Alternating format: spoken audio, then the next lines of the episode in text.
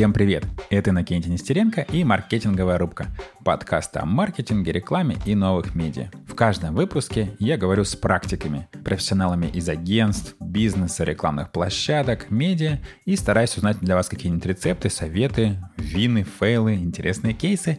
В общем, что-то такое, что может навести вас на самостоятельные эксперименты и помочь вам продвигать собственный бизнес.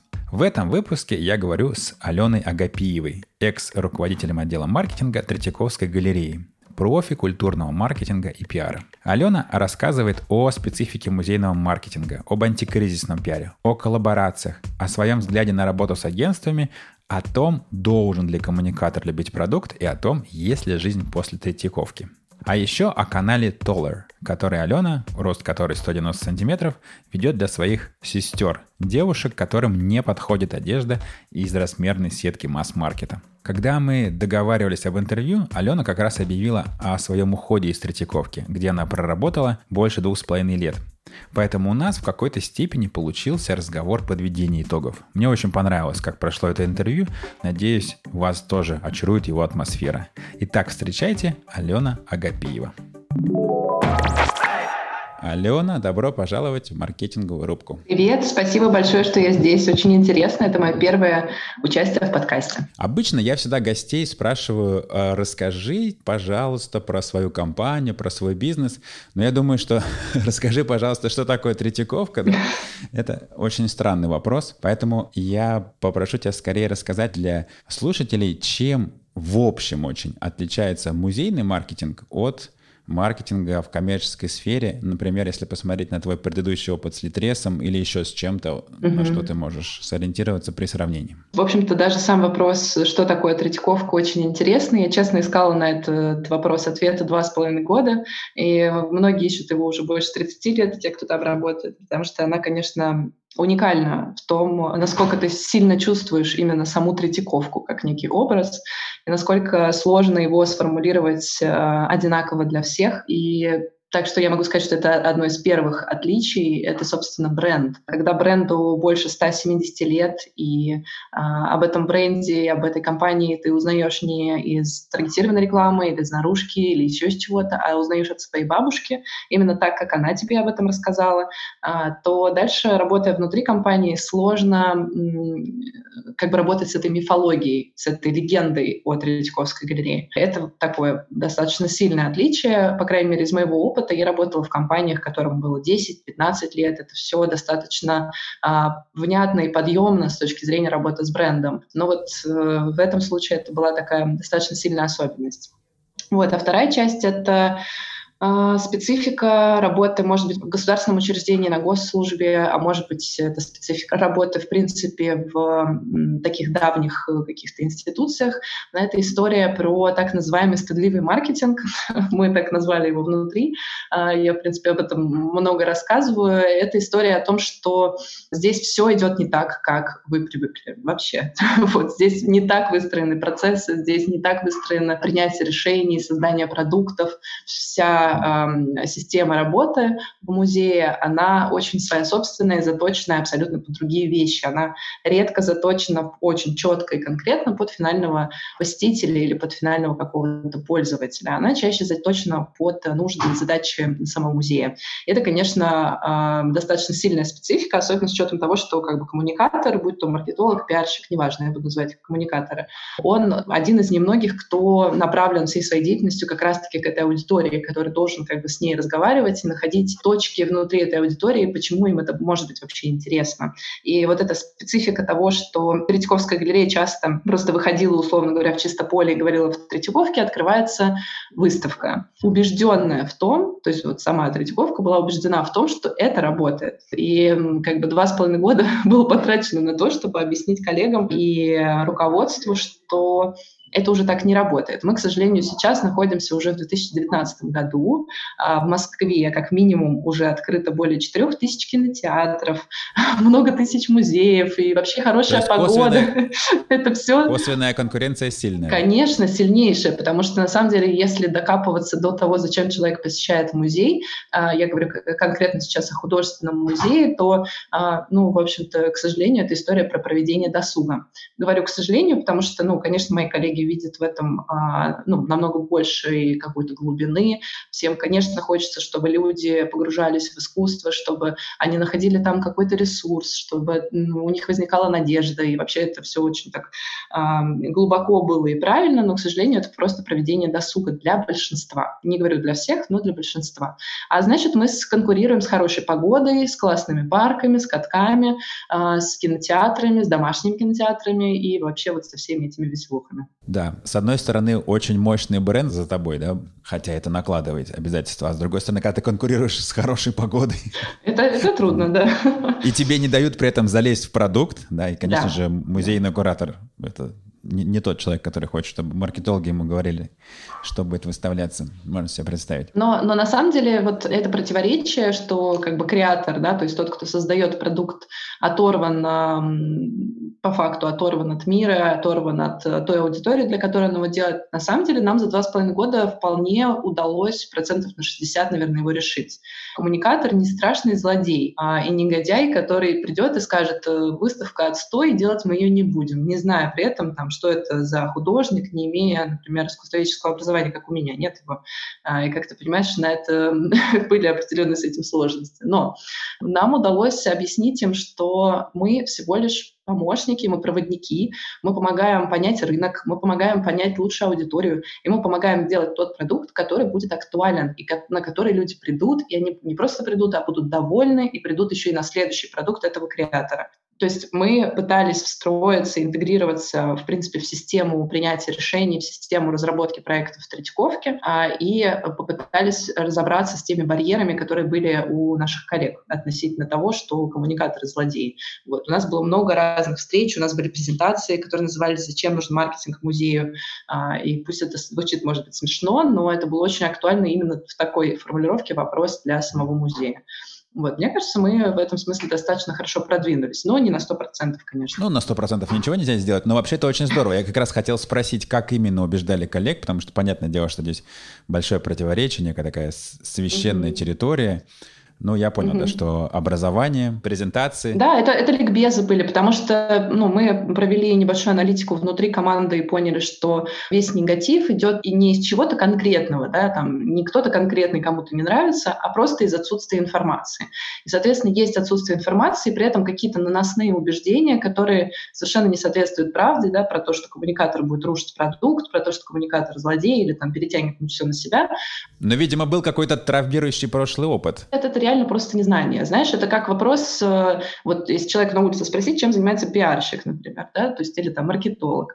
А у людей есть какое-то убеждение относительно этой профессии, в принципе, профессии коммуникатора, а, которое редко соответствует правде, в общем-то. То ли мало интересуется нашей профессией, то ли это какая-то суперсложная тема, а, то ли никто не хочет верить, что маркетологи управляют миром. Не знаю, ну, в общем, это все эм, как-то реально абсолютно все люди говорят одно и то же, причем неважно, какого они возраста, что самое интересное, то есть что мои коллеги старшего возраста, что мои молодые коллеги, все говорили а, и все приходили с тем ну, одинаковым убеждением, что мы какие-то злодеи и негодяи. Такой разговор книгопродавца с поэтом, да? Вот. Но, но нам удалось каким-то образом этот разговор наладить, нам удалось выработать единый язык, понимаешь? То есть здесь даже была проблема в том, что а, у меня есть любимая статья в ArtVid, которую про меня написали, о том, что, значит, я использую слово awareness, и это какой-то кошмар. Вот. И, а, и я, я долго как бы не могла понять, как к этому относиться, а потом поняла, что человек напуган, то есть человек не понимает, что это значит. Чужой Ему кажется, что да, да. Ему кажется, что я говорю на каком-то тайном языке, который призван, значит, все мои действия призваны к тому, чтобы все уничтожить, всю команду уничтожить, компанию, вот это все. Я пыталась им объяснить, что цели маркетинга ровно противоположны, что вся наша задача направлена на то, чтобы у всех все было хорошо и все были довольны. Вот. Ну, в общем-то, мне кажется, что мы, правда, хорошо в этом смысле продвинулись за два с половиной года, но, к сожалению, все еще не могу забрать эту формулировку «стыдливый маркетинг». Он все еще происходит в большей степени, наверное, так. Угу. Это была тема твоей лекции для Шанинки. Мы дадим в описании к подкасту на кинест.ком ссылочку. Можно будет там подробнее посмотреть, что, что именно такое стыдливый маркетинг.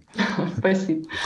Про взаимодействие с коллегами и про разницу поговорили. А расскажи немножко в общем, как устроен тот самый маркетинг, про который вы пытались рассказать с успехом своим коллегам? Угу. Какие направления работы и какая команда?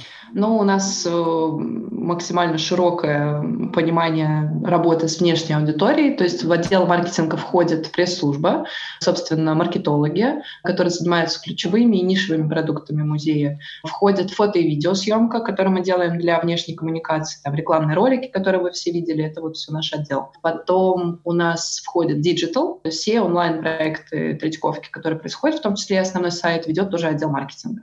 Мне нравится такая система и такая структура тем, что мы супер интегрированы в первую очередь друг в друга. То есть нет такого, что есть некая разобщенность, например, в действиях э, относительно продвижения или там информирования о каком-то проекте. Так как все собрано в одном месте, это все работает как бы вместе друг с дружкой. И один инструмент поддерживает другой инструмент. Да? Один отдел там сектор поддерживает другой сектор. Вот это принципиально важно. Ну и, соответственно, всю эту историю мы постарались интегрировать, в принципе, в рабочий процесс Третьяковки. То есть, э, условно, если креатору пришла идея сделать выставку, мы, у нас есть некий регламент, некий механизм, который уже людям даже, наверное, привычен. Они приглашают нас для того, чтобы мы смогли проанализировать э, эту историю, для того, чтобы мы смогли проанализировать этот проект или продукт. И э, очень э, здорово, что нам удалось, например, такую важную вещь, как нейминг проектов, э, тоже ну, не забрать себе, а как бы принять в этом активную участие. Удалось, да? Да, да, потому что раньше... У меня много друзей в Эрмитаже, я археолог по образованию, туда не пошел, но как-то осталось много знакомых, и там западноевропейское искусство, еще что-то есть. Поэтому я чуть-чуть понимаю музейную кухню и название выставок, там, «Птицы, вестники богов». Что это значит? Да, и это то, что нам удалось еще как бы два года назад сломать. Тут, к сожалению, другого слова не подберешь. Мы действительно это насильно достаточно вводили. И даже у нас были кейсы, когда мы говорили, хорошо, будет по-вашему, но не людей не будет. И так и было. То есть помимо ликбезов мы также собирали себе какой-то авторитет и вес с помощью, в общем-то, ну, условно, маркетинг сказал так, так и произошло. То есть вот с помощью вот этой а, постоянно работающей истории. Но это накладывало на нас определенную достаточно большую ответственность. Конечно, мы должны были супер четко продумать свои решения. Если мы что-то обещали, мы обязаны были это выполнять, но как бы мы были заточены на это, потому что мы видели, что иначе нам не доверятся. Вот, и мне кажется, что уже доверились, и действительно очень много наших кураторов обращаются к нам при а, придумывании названий выставок, и я очень этому рада, потому что раньше наши выставки могли состоять из цитаты из 16 слов э, и еще подстрочником еще из 5. Вот, и это как бы было нормально, потому что это правда нормально, когда креатор смотрит изнутри себя, изнутри своей идеи, концепции. Конечно, он видит, что именно эти слова, эти 16, ни одно не выкинешь, оно идеально описывает именно то, что он хотел сказать. Но нашей задачей было внести в этот разговор человека, конечного посетителя, его восприятие, его особенности, какие-то потребности, которые мы можем закрыть, да, и зацепки, которые мы можем оставить в названии. А, вот эту мысль удалось, в принципе, донести до коллег. И, ну, за редким исключением, все названия выставок проходят через нас, и мы э, стараемся их каким-то образом адаптировать, не потеряв при этом идею куратора. А можешь привести пару примеров любимых названий? Может быть, было, стало или просто стало? У меня есть, э, да, я, у меня даже, мне кажется, лекции были по неймингу культурных продуктов, потому что просто половину лекции я занималась тем, что показывала варианты, которые мы набрасывали, которые набрасывали наши коллеги-кураторы. А, это просто ну, бомба. Я сейчас, к сожалению, не вспомню, но а, это всегда какие-то очень а, пафосные, такие красивые, сильные, тяжеловесные цитаты, которые, значит, взяты из э, дневников, из чего-то такого, то есть вот из этих всех вещей. О проекте, о котором я говорю, который стал переломным, например, была выставка, которая называлась «Некто 1917». Это выставка, которая прошла в 17 году, она была посвящена революции. Такое ощущение от нее складывается, когда ты слышишь некто 19-17.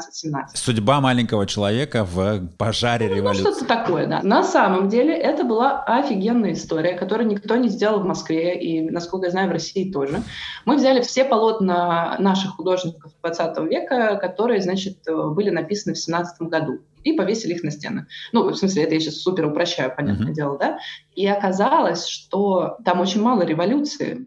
Там какие-то женщины, какие-то коровы, вот поминальная служба, там, вот какие-то люди идут, вот кто-то праздник празднует. О, какой-то красный платочек мелькнул, но тоже не каким-то массовым таким а, моментом. И это было так красиво, это было так интересно посмотреть на, а, на этот год глазами известных художников 20 века и понять, что та революция, о которой сейчас вот в 17 году все так много говорили, да, что это было так много, так шумно, так ярко, на самом деле мало было отражено даже в этом году, да, в полотнах суперпопулярных тогда и известных художников. Очень крутая история, но назвали ее «Некто 1917».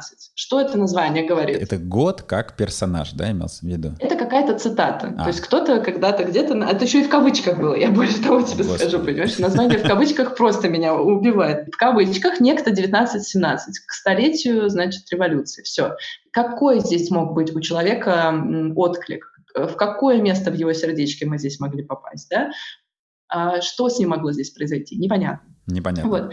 Только под, подробный разбор в каком-нибудь афишном сайте поможет. Да, ну кто это читает, да? То есть, Никто, ну, в смысле, это, это читает 10%. Наши любимые познающие, которые глубоко а, окунаются в, вообще в каждую тему, в каждое слово, им важно вот что, почему это так называется, почему это здесь. Но это 10% людей. Одна из 10 ваших аудиторий. Я, читал, да? я смотрел лекцию, да. у тебя там было про 10 аудиторий, да, да. вот одна из них познающая, да? Вот, да. А, например, наша самая большая аудитория, две их, это хранители традиций семейные, для них это слово, к сожалению, ничего не скажет. И они не зацепятся ни эм, э, афишей, ни имиджем главным, ни этими словами. И они подумают, это не для меня, я туда не пойду. К сожалению, это работает таким образом. Например, еще, ну вот в случае с тем, что название было странное, но это сработало, например, у нас была выставка Ильи и Эмилии Кабаковых, и выставка называлась «Будущее возьмут не всех». Она у нас была ориентирована на познающих модников, и это сработало классно, потому что для познающих это был вопрос, э, что это значит, почему это так сформулировано, как это работает, что это за художники. И для них это стало интересно. Для модников это сработало тоже как на такой тренд про какие-то важные для них слова, тоже будущее, те же какие-то вот эти истории.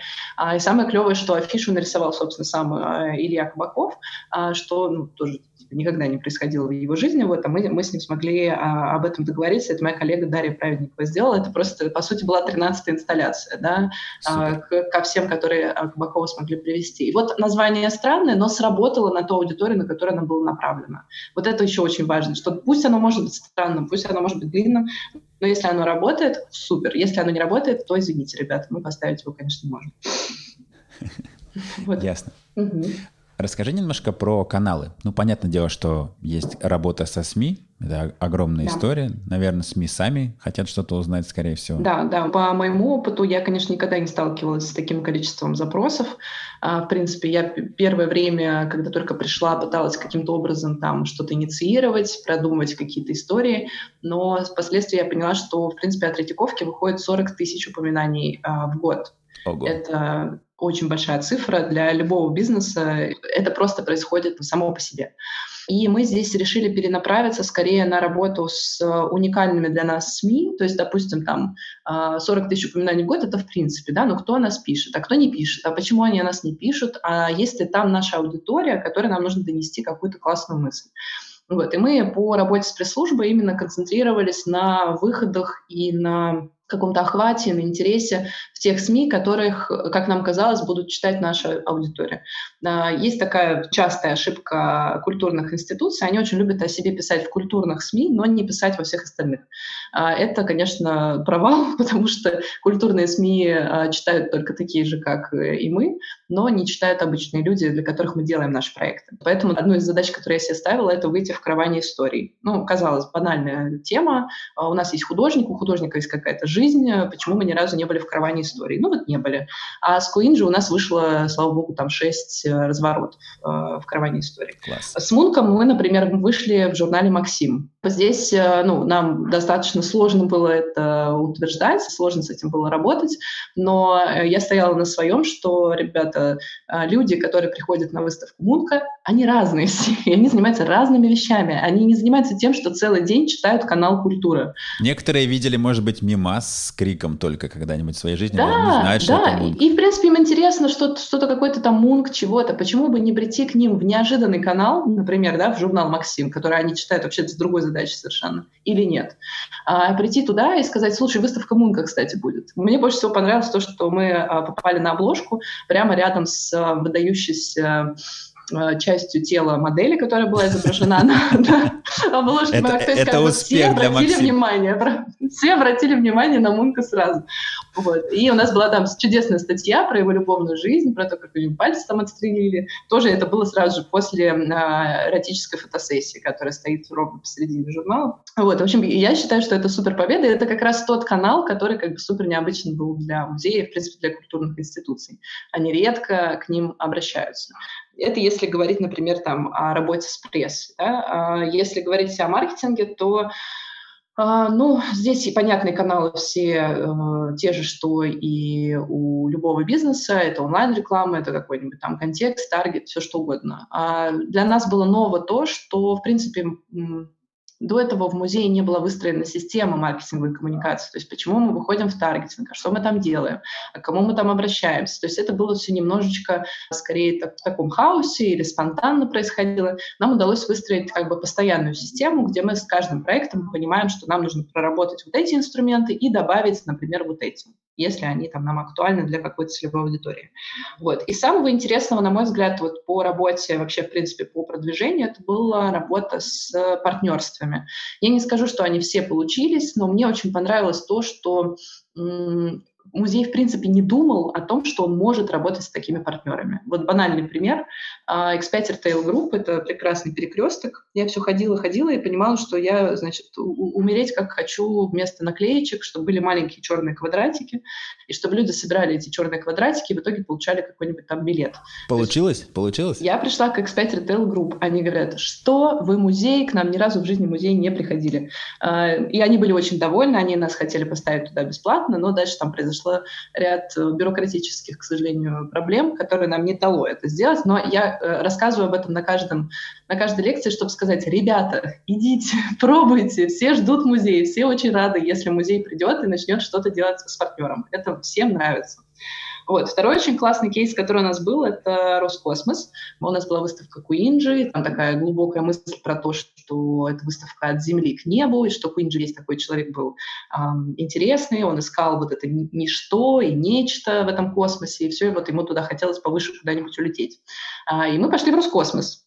И мне нравится этот кейс не, даже не тем, что он там получился или не получился, а тем, как была выстроена наша идея, что мы, э, почувствовав продукт, почувствовав нашу аудиторию, которая может быть интересна, инфоповоды, связанные с этим партнерством, мы пошли и поговорили с этим партнером. Оказалось, что Роскосмос достаточно, ну, если можно так сказать, еще более бюрократическая организация, чем мы, но дело даже не в этом. А в какой-то момент наша там э, коммуникация прервалась, мы пытались ее возобновить, но самое смешное произошло где-то за неделю до выставки. У них просто упала ракета, которая э, несла все товары и все вот эти предметы на МКС, куда мы хотели, собственно, поместить там кисточку Куинджи, э, какие-то его репродукции, что-то, ну, как-то там поговорить потом, провести онлайн-трансляцию с космонавтами, о том, как они видят оттуда Землю, что они думают про Куинджи, ну, то есть вот эту всю историю. А, и ракета у них упала. Вот. Поэтому мы больше с Роскосмосом не сотрудничали, мне запретили об этом думать, но в целом, как а, направление мысли и как то, а, насколько широко культурные институции могут вообще как бы взаимодействовать, это очень важный кейс, что все будут рады. Надо просто подумать шире, чем обычно. Не Art Newspaper, а журнал «Максим».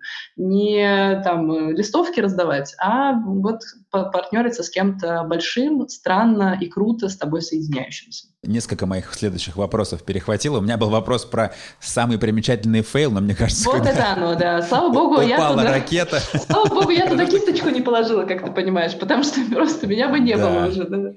Да, да, да. Это же просто как мощи практически. Да, но нет, подожди, самый примечательный fail есть, конечно, эта история про экскурсии. Ну, тут я э, как это, честна перед вами, это, конечно, с экскурсиями. Это с точки зрения пиара действительно был наш... Вот хотел спросить, как отрабатывали эту жесть да, для тех, кто в танке, нелегальные экскурсии, большая волна негатива да. лета 18 года. Да, это лето 18 года, э, сразу после Репина, там вообще все как-то страшно наложилось. Это был провал, да, то есть я, я в этом честно всегда рассказываю. Значит, ситуация была следующая, произошел вот этот триггер, когда сходили к нам историки, да, и решили написать в Регнум о том, что их э, выгнали.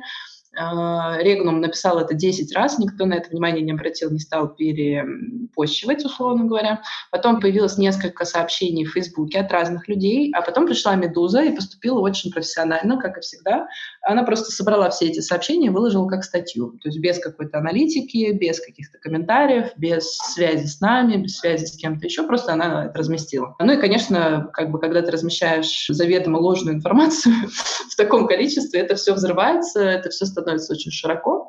А дальше Третьяковка совершенно неправильно взяла позицию тишины. И, к сожалению, она оправдана совершенно банальной вещью. Это был июль. А в июле большая часть Третьяковки в отпуске. Соответственно, когда у тебя там нету половины руководителей, которые принимают подобные решения, а, ты зависаешь в тишине. И вот эта тишина, она длилась на протяжении трех недель. И это э, самый страшный наш фейл, потому что за три недели история, которая стоила условно одного высказывания, одного комментария, одного выхода, где мы бы сказали «это не так», или где мы бы сказали «ребята, помогите нам», неважно, какой был бы разговор, важно, что это был бы выход к людям, он не произошел. И за три недели маленькая история превратилась просто в кучу какой-то желчи и яда, и это было абсолютно оправданно, я их прекрасно в этом смысле понимаю. Вот, спустя три недели мы вышли и и предложили людям э, провести брифинг, предложили им прийти на него, мы предложили им а, внести свои правки в правила, мы сделали специальную форму для принятия ответов туда. Ну, то есть мы через три недели мы поступили так, как должны были поступить сразу. А, но эти три недели — это самый страшный наш фейл. Но, слава богу, после того, как это произошло, у нас появился регламент, а, который обязует нас а, при появлении какого-то ЧП, какой-то ситуации, у нас есть определенный регламент, как мы действуем. И там, условно, первое сообщение от Третьяковской галереи должно произойти после того, как что-то случилось не позднее, чем через 6 часов. А если начальства нет? Неважно. То есть есть, у нас в этом регламенте прописаны специальные инструменты, как мы поступаем, если чего-то нет, если что-то есть. У нас создается там чатик специальный с теми, кто есть, они принимают решения, то есть это все как бы с передающейся ответственностью. Потому что, ну, иначе в любой момент может что-то произойти, в новогоднюю ночь, э, в июле, да, то есть, ну, как бы любая ситуация может случиться. И в этом регламенте людям, которые несут ответственность, регламентировано, что они обязаны быть на связи, они обязаны принимать решения, они обязаны а, быть в контакте с нами. И он такой очень четкий, очень крутой. Мы разрабатывали его на основе регламентов, которые прописаны у мобильных операторов, у МТС, там, Мегафона и так далее, потому что у них часто происходят аварии, какие-то uh-huh. сложности, вот это вот все, и как бы мы понимали, что их система реагирования, скорее всего, близка к тому, ну, как бы она хорошо разработана. Вот. Проверена в бою, да. Угу. Уже доводилось применять эту экстренную систему? или не да. было? Да, да. Да. Ну, как ты помнишь, после э, ситуации с экскурсиями случилась ситуация с Куинджи. А, через полгода зимой э, была украдена картина. Были истории с э, посещением нас современных, группы современных художников, которые голые ходили по старой Третьяковке. А, были истории с кормящими матерями. И на самом деле было еще много историй, но они просто были не большого размера. И таким образом, ну, как бы они нами выявлялись как ЧП, выявлялись нами как ситуация, на которую нужно отреагировать реагировать, так как мы реагировали на нее в самом-самом начале, она просто сдувалась автоматически, никуда дальше не шла. То есть все сработало классно. Это да, э, хорошо. этот инструмент работает хорошо, правда. Антикризисный пиар, да. Так mm-hmm. что всем, кто как-то завязан именно с пиаром, с работой со СМИ, чем быстрее, тем лучше. Это, это правда, да. Это очевидно. Причем даже, я, если можно, добавлю, причем э, на самом деле не так важно, что именно вы скажете. То есть если у вас, правда, через 6 часов там, или за эти 6 часов не появляется новой информации, позиции, еще чего-то, такое бывает.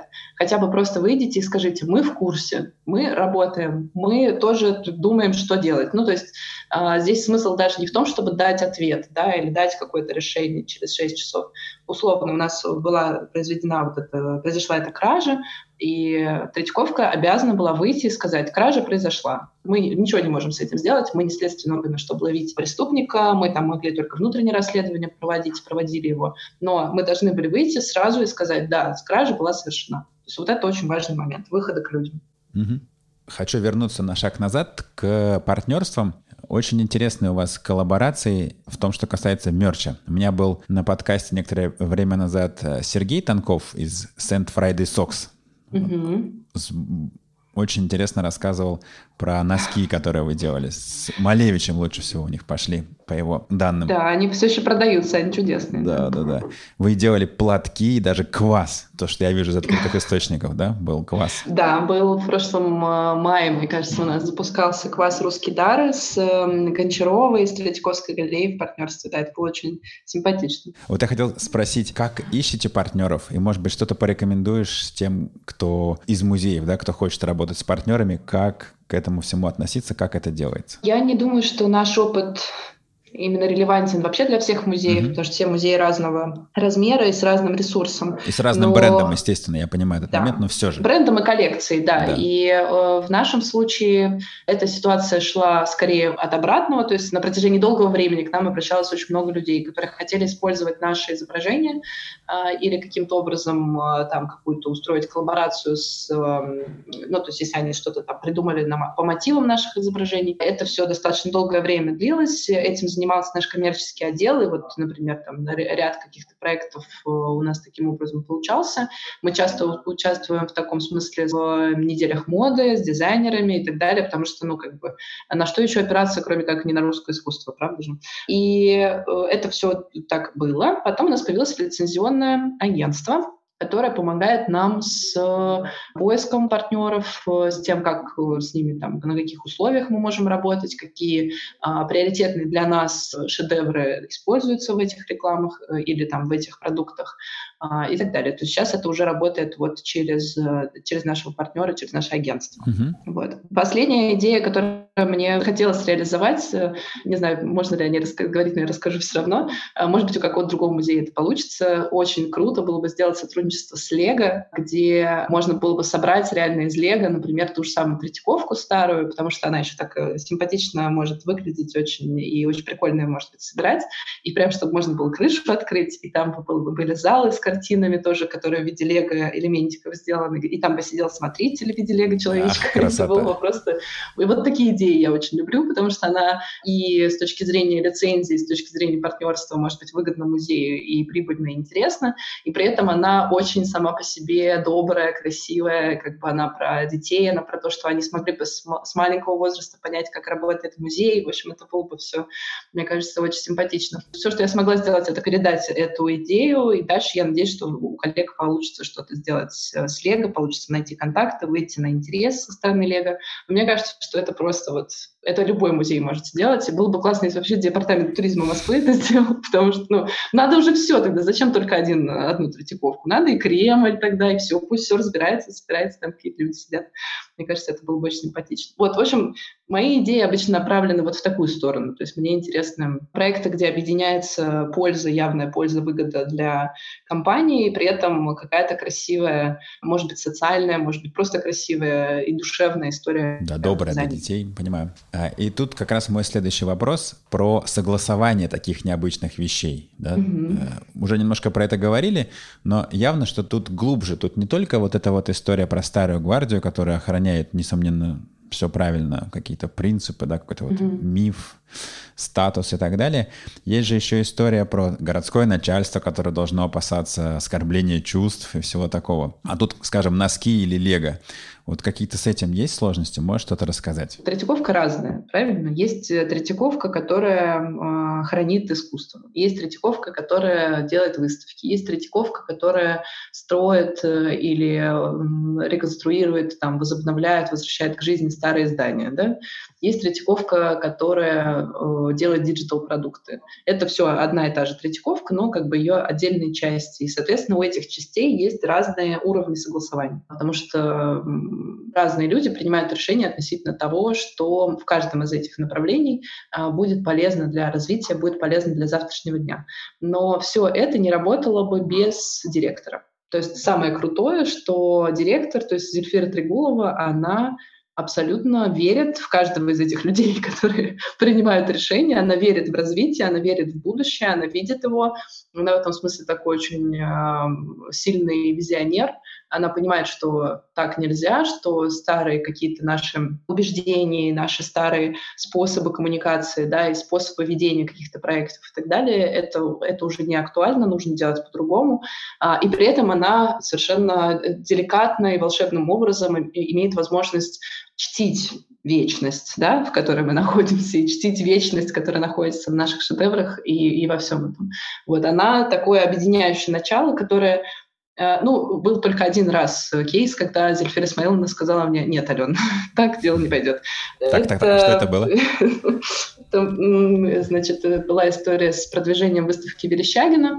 Я только-только пришла, и мы где-то за полгода до нее начали готовить эм, план по продвижению. И я такая, значит, так, ребята, нам нужны какие-то наружные конструкции, нам нужно что-то такое интересное, нам нужно, чтобы все узнали, Верещагин все-таки такой, ну, не самый популярный художник и все такое. Угу. И я, значит, э, я не знаю, как я это сделала, но я уговорила нашего дизайнера нарисовать рядом с новой Третьяковкой гигантский синий череп как э, скульптура. И моя идея была в том, что вот, значит, стоит синий гигантский череп на набережной, и все его видят, интересуются, приходят, дети играют, в пасть к нему залазят, красота. А, и, значит, это все каким-то образом а, продвигает Верещагина. Я прихожу к Зельфире Исмаиловне, она ну, смотрит... войны, почему нет? Конечно, ну да, да, да. Огромный синий череп на, ну, в новой Третьяковке, который стоял да. А я к ней прихожу, говорю, ну вот, смотрите, какая у меня новая, свежая, гениальная идея. Она говорит, да, Алена, конечно, идея прекрасная, но я вот не очень люблю черепа, поэтому, простите, давайте мы это отменим и попробуем сделать что-то другое. Я страшно расстроилась, думаю, господи, да как же так, это же такой свежий взгляд, это же так могло привлечь кого-нибудь а, и еще что-то. Но спустя время, вот недавно я нашла эти материалы, Теперь я их тоже использую во всех своих презентациях, просто чтобы показать, что не все идеи суперские. Как бы иногда нужно немножечко остановиться и успокоиться. И в каком-то креативе, и в каком-то поиске нового, вот в этих вот всех вещах иногда нужно успокоиться сказать, так, ладно, хорошо, у меня есть здесь еще и свои ценности, есть ценности самой Третьяковки, надо их тоже а, им следовать э, и уважать. Вот это был буквально один из немногих случаев, когда Зельфира Исмаиловна сказала мне, нет, Алена, эта идея типа не очень, это мы делать не будем. А во всех остальных случаях в моей работе, которая связана с продвижением, она очень внимательно всегда погружалась в тему. То есть если она даже чего-то не знала, как что-то работает, мы ей рассказывали. Она в это очень глубоко погружалась, и складывая весь вот этот космос э, решений, которые есть у нее в голове, она говорила, что да, это, это тоже сработает, ребята, идите и делайте. Вот это в этом смысле согласования как бы все э, были всегда ну, на, на, в таком формате. Вот если говорить про город, ну, э, нам скорее надо говорить про Минкульт, mm-hmm. а про Минкульт я говорить, конечно же, не могу. Поэтому, поэтому, ну, конечно, мы государственное учреждение и государственная институция в первую очередь. Э, естественно, у нас очень много проектов э, и способов продвижения, каких-то идей, в том числе согласовывать не только внутри музея, но и на федеральном уровне. Поэтому, да, так происходит. Понятно. Не буду пытаться вытянуть, потому что это бесполезно. Да. Еще один вопрос про каналы инструмент, который не задал. Хотел спросить про инфлюенсеров. Вот с блогерами работаете ли? Если да, то как? Так, ну мы начали работать с блогерами два года назад. Э, мы начали эту работу достаточно пока еще не системно тогда. Сейчас у нас точно в системность выведены YouTube-блогеры, то есть раньше мы их воспринимали как блогеров, теперь мы их воспринимаем как СМИ. То есть мы понимаем, что ребята, которые снимают на Россия-24, ребята, которые снимают для своего YouTube-канала на 100 тысяч человек, для нас равнозначны. А то и по охвату можете YouTube и да, зарулит еще. Да, да. То есть раньше мы просто запрещали съемки, мы не давали э, ютуберам э, снимать. У нас у них разные бывают запросы. Иногда это какая-то креативная съемка, где они сами что-то свое хотят снимать. А иногда это съемка ну, наших событий, то есть наших каких-то инфоповодов. Два года назад мы это исправили. Мы стали работать с ютуберами непосредственно. То есть мы понимаем, что какая разница. Это те же самые СМИ, а то, как ты правильно сказал, и больше. Относительно блогеров, например, там в том же Инстаграме или Телеграме или еще где-то, у нас, конечно, налажена история с культурными блогерами, как и с культурными СМИ. Но, на мой взгляд, все еще не систематизирована история про работу э, по сферам, да, то есть условно с помощью Рейпина и Поленова у нас более-менее жила база э, так называемых инстамам, да, или мамочек, или папочек, в общем, семейных блогеров, которые рассказывают о том, э, о ценностях семьи, о своей жизни в семье, о каких-то особенностях воспитания и так далее. Вот эта история у нас более-менее налажена, мы как бы понимаем, кто находится на рынке, мы понимаем, как они к нам относятся, мы делаем для них специальные мероприятия, ну, то есть это все более-менее работает. Но дальше, э, на мой взгляд, еще пока нет единой системы, о которой бы можно было говорить как-то позитивно. Но мне кажется, что она вот-вот будет построена, так что иначе никак. Иначе нам, ну, что же делать -то? Караван история, это, конечно, все классно, да, но сколько людей читает Сашу Митрошину? Это правда. Мне кажется, что ютуберы, к примеру, они не только по охвату может быть, могут быть больше, но и по фокусу гораздо лучше, угу. чем общего рода СМИ, даже культурные, к примеру. Да, это действительно так, да. То есть человек приходит и просто целенаправленно смотрит это, а не там что-то у него реклама, картошка варится, еще что-то. В общем, это правда работает лучше. Вот. Один из наших любимых, естественно, это Парфенон, вот, потому что там еще и с интересной подачей рассказывается о том, что у нас происходит. Да. Это вообще... Парфенон — это лучшее, что случилось в жанре YouTube для взрослых, не имея в виду то для да. взрослых, а имею в виду культуру. Да, да, да. Да, это правда. Это большое удовольствие. Большое удовольствие, согласен. Нас слушает довольно много людей из агентств. Вот хочу спросить, для них работает ли Третьяковка с агентствами? Я знаю, что с Они вы делали какие-то вещи по ребрендингу, очень красивые кейсы. По-моему, 16 год, что-то такое. Да. Также угу. по маркетингу какие-то стратегические консультации у вас бывают. Это разовые истории или у вас бывают разные подрядчики по маркетингу? Пока я руководила отделом маркетинга, я старалась как можно меньше работать с агентствами. Кроме тех ситуаций, в которых именно опыт агентства нам был жестко необходим. Например, это социологическое исследование, например, это бренд-стратегия, да, или там просто бренд-платформа, разработка. Ну, вот, в общем, в тех местах, где я понимаю, что именно агентский опыт нам а, супер э, необходим. Если говорить, например, о диджитал-агентствах, которые занимаются рекламой, то я принципиально с ними не работала. У нас было несколько не самых позитивных кейсов, когда именно агентский опыт, то есть не сам результат, а подача этого результата, работа с этим результатом, работа с командой. Все эти вещи э, не устраивали нас просто по той форме, в которой они происходили. И так как, условно, наши задачи не уровня, там, не знаю, МТС, да, когда нужно, значит, вот везде все э, очень задорого, и вот это вот, ну, то есть любой большой компании можно сюда подставить, да, у нас нет ресурса, у нас нет бюджета, ну, он есть, но он очень осознанный и очень ограниченный.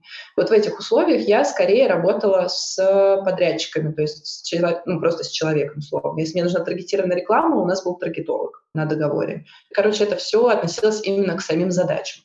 Но есть много других задач, кроме маркетинга в Третьяковской галерее, которые, конечно, требуют именно агентского опыта.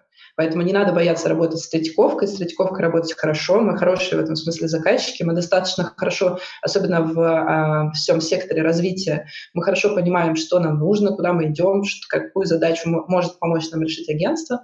В этом смысле все классно. Вот. Но какие-то именно это могут быть конкретные задачи. Угу. Вот. А как стать подрядчиком? Формальная закупка на сайте где-то написано. Так, ну, мне кажется, что нужно просто точно держать контакт, а, нужно точно там интересоваться тем, что происходит, подписаться на таких, как я, в Фейсбуке, а, для того, чтобы понимать, есть ли какие-то запросы или какие-то проблемы, да, которые вы можете решить. Вот, а дальше уже просто смотреть по ситуации. То есть у нас нет аукционной процедуры, или как она называется, конкурсной процедуры, то есть, ну, а, такой большой, потому что мы работаем по 223 закону, это история про рекламную деятельность. Uh-huh. Там нету, вот я забыл, как это называется, то ли аукцион, то ли конкурс, такого большого там нет. Там нужно предоставить коммерческое предложение, и все. Еще парочка таких более личных вопросов. Да. Я уже говорил, когда мы настраивались, что я по образованию археолог и довольно много времени провел в Эрмитаже, лет пять. Mm-hmm. И там я наблюдаю такую историю, даже есть распространенная среди эрмитажников шутка, что для кого сокровищница мировой культуры, а для кого путь в столовую. То есть явно, что замыливается глаз. Вот как у тебя, не замылился ли глаз? По-прежнему ли тебя радует искусство, неважно, классическое или новая Третьяковка? Mm-hmm. У меня тут есть две части ответа на этот вопрос. Первая часть — я не любитель выставок. Я до того, как пришла в Третьяковскую галерею работать, я не приходила в Третьяковскую галерею на выставки. Это может сейчас показаться странным, как можно продвигать то, что ты сам не делаешь. Но вот я не очень согласна с этим тезисом. Моя личная позиция в том, что у меня как у коммуникатора есть голос. И этот голос я могу отдать э, команде и компании, в которой я работаю. Я умею выстраивать систему коммуникации, я вот это называю голосом. Да? Соответственно, я могу этот голос отдать э, в недвижимость и продавать, э, заставлять людей брать гигантские кредиты, ипотеки и выстраивать в них какую-то потребность, которая в итоге приведет к долговой яме. А могу работать в музее, где я точно понимаю, и где беспрекословно полезно будет то, о чем я рассказываю. То есть я не обязательно сама должна очень сильно любить то, что я продаю, но это то, что я продаю, должно быть точно абсолютно полезно людям. Uh-huh. Вот. И это как бы была моя позиция по поводу Третьяковской галереи. Я полюбила больше искусство, потому что люди, которые работают в Третьяковской галерее, это реально служители. То есть они живут этим, они верят в это, они видят это совсем другими глазами. И когда эти люди рассказывают тебе об этом лично там, или в беседе о проекте, с горящими глазами и просто горящим сердцем они тебе передают свою любовь к Верещагину, очень сложно его не начинать любить, потому что это действительно, э, ты видишь, какое, а, какие тон, тонкие какие-то штуки за ним стоят, да, какие стоят истории за каждой из этих выставок. Я выставки теперь по-другому смотрю, то есть я понимаю, что это не картинки, висящие на стене, а гигантская работа куратора, которого никто никогда почему-то не хвалит, к сожалению. Вот это именно относительно э, любви к искусству. А если говорить о том, что э, путь в столовую, это, конечно, тоже происходит, э, но э, у меня первые месяца четыре, наверное, я отмечала ежемесячно годовщину, ну, не годовщину, а типа вот я еще один месяц проработала в Третьяковской галерее. Как это круто, как я ее люблю, какая она милая, нежная, вообще как мне все нравится. Э, и я ходила прям по району вот, э, Якиманки, Полянки, и я там по Замоскворечью ходила и просто восторгалась тем, что я здесь, я могу быть здесь, я могу что-то дать, это очень круто было. Со временем, конечно, стирается острота радости вот этой, да, острота того, что ты в сокровищнице находишься и так далее. Но я насильно ее в себе вспоминала о ней. Это очень важно, иначе ты можешь очень быстро выгореть, как бы, особенно в такой непростой организации. Я выходила на улицу, я стояла рядом с этим зданием, а, я пыталась посмотреть на него новыми глазами, я пыталась увидеть э, так, как его видят люди, которые видят его впервые. А, и это возвращало мне большое какое-то теплое чувство Третьяковки, как к такому, знаешь, образу. Ну вот я говорила, что для меня Третьяковка — это какое-то такое почти живое существо. То есть вот я, когда уходила, для меня очень важно было остаться знаешь, какой-то памяти, что ли. ну, то есть будет ли помнить меня Третьяковка, не имея в виду каких-то конкретных людей, а вообще вот как какое-то вот это живое существо. Оно в этом смысле, правда, феноменально. Оно состоит, конечно, из всех людей, которые там работают, из этих зданий, запахов, холода, жары, вот этих всех вещей, которые там есть. Это очень круто. Я всем рекомендую попробовать поработать в музее хоть раз, потому что это, это ни с чем не сравнимо абсолютно. Вот. Да, я как стажер могу подтвердить. И спасибо большое, что поделилась. Это было очень да. круто. Когда я готовился, я жене рассказал, вот надо же маркетинг, Третьяковка. И еще замечательный совершенно есть телеграм-канал у Алены.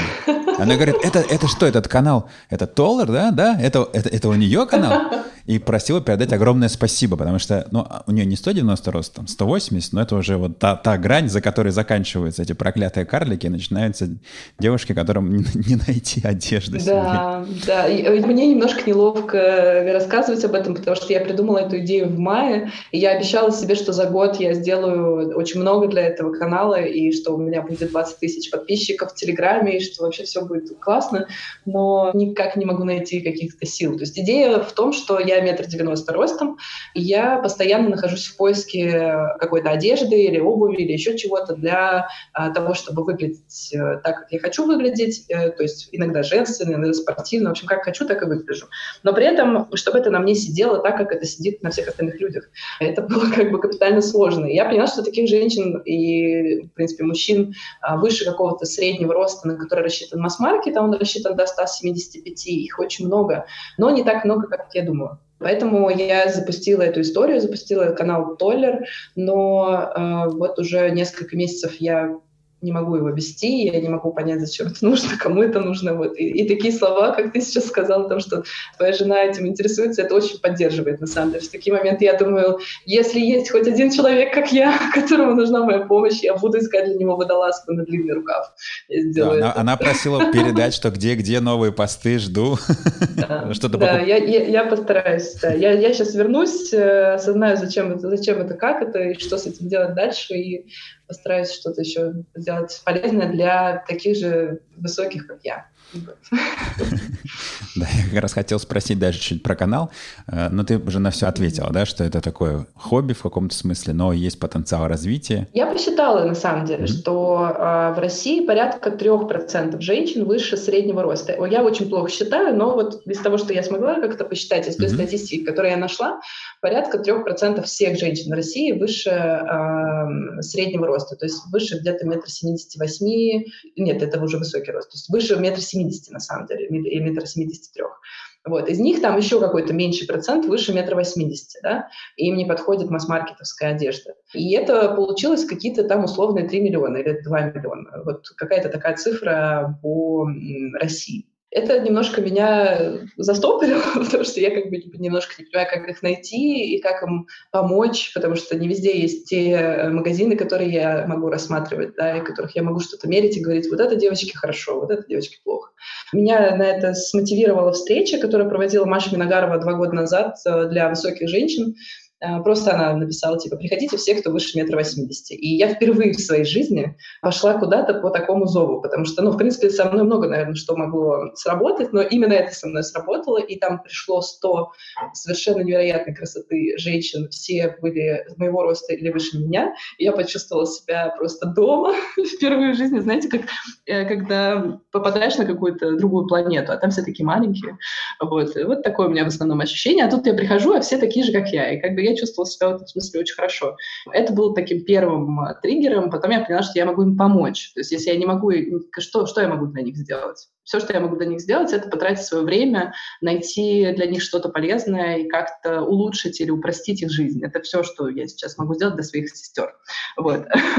А сестры, они потому что реально, э, я не знаю, насколько у твоей жены есть подобные там истории или нет, но если я стою и еду в метро, а, то, во-первых, я вижу все над головами людей, а во-вторых, если я над головами людей вижу еще одну голову женщины, мы улыбаемся друг другу реально, абсолютно, и как бы киваем вот так медленно, тем самым сообщая, типа, привет, сестра, я с тобой, я все, я все знаю, да, я все понимаю, зима — это кошмар, пуховики все короткие, вот, ну, то есть, понимаешь, да, это реально сообщество, которое как бы распространено, да, тайное общество, реально.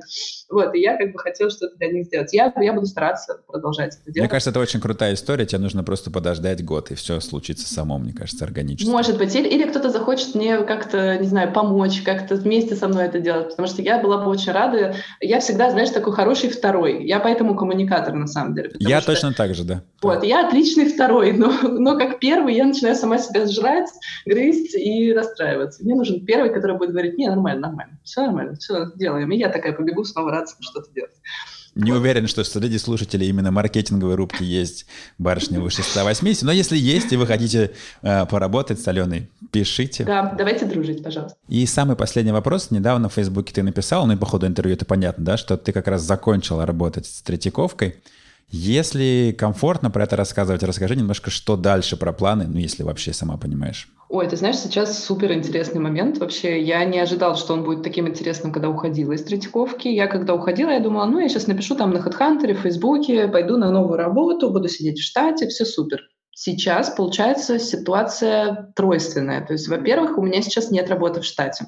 И пока я ее не вижу. То есть я не вижу пока такого еще места, где где это было бы мне актуально, где было бы интересный работодатель и так далее. Есть там один маленький вариант, но пока там на каких-то первичных это все разговорах.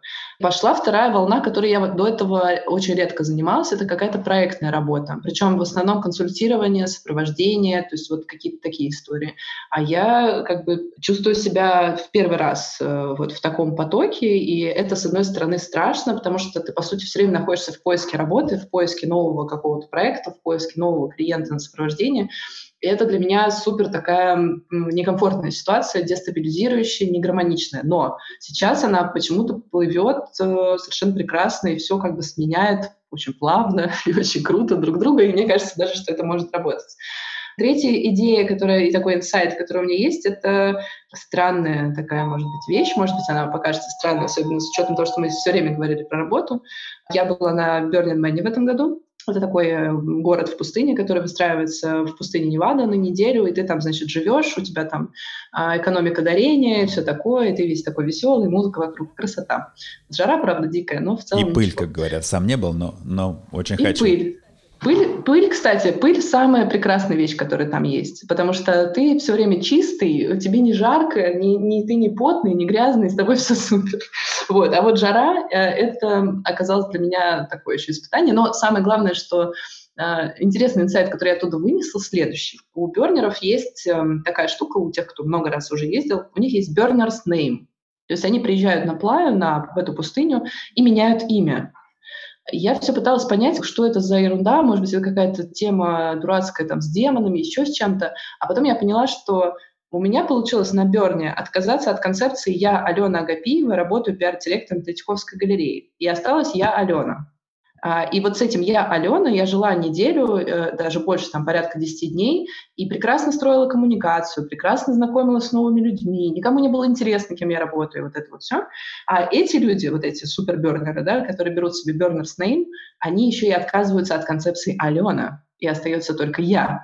вот это, это был для меня такой шок, что человек может выйти настолько за рамки себя, чтобы сказать, ну, теперь я Майк, там, или теперь я э, Джиманши, ну, в общем, кто угодно. И вот этот опыт двух недель на Берне, где я была просто Алена, и где не было разговоров про работу, не было оценки меня через работу, оценки других людей через работу, привело меня к этому инсайту, что, может быть, я просто Алена. Э, и я вот, уйдя с работы в Третьяковской галерее, сейчас нахожусь в этом странном и совершенно некомфортном для себя состоянии, где я просто Алена. И дальше идут какие-то мои soft skills, hard skills, какие-то мои прикольные рассуждения, какие-то интересы, еще что-то. И все это вокруг просто я Алена. Вот, поэтому я сейчас где-то вот в этом плавающем и странно приятном состоянии нахожусь. Посмотрим, что будет дальше. Ну что ж, по-моему, прекрасное место, чтобы закончить. Желаю тебе удачи. Спасибо огромное за рассказы, за время. Спасибо. А, всем, кто нас слушал, тоже огромное спасибо. Все, что упоминали, лекции, ссылки на прошлые выставки, всякие крутые коллаборации. Все дадим на сайте kinest.com в описании будет. Алена, еще раз огромное спасибо. Спасибо огромное. Это был мой первый подкаст, и мне кажется, что все получилось. Мне нравятся теперь подкасты. Ура, я, да, я теперь да. Теперь тебе фанат. да, нужно пойти на Куджи подкасты, на другие какие-то в большие места. Все потом расскажу, если интересно. Ты сама и знаешь.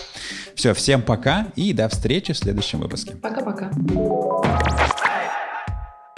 Друзья, если вам понравился подкаст, сделайте, пожалуйста, пару вещей.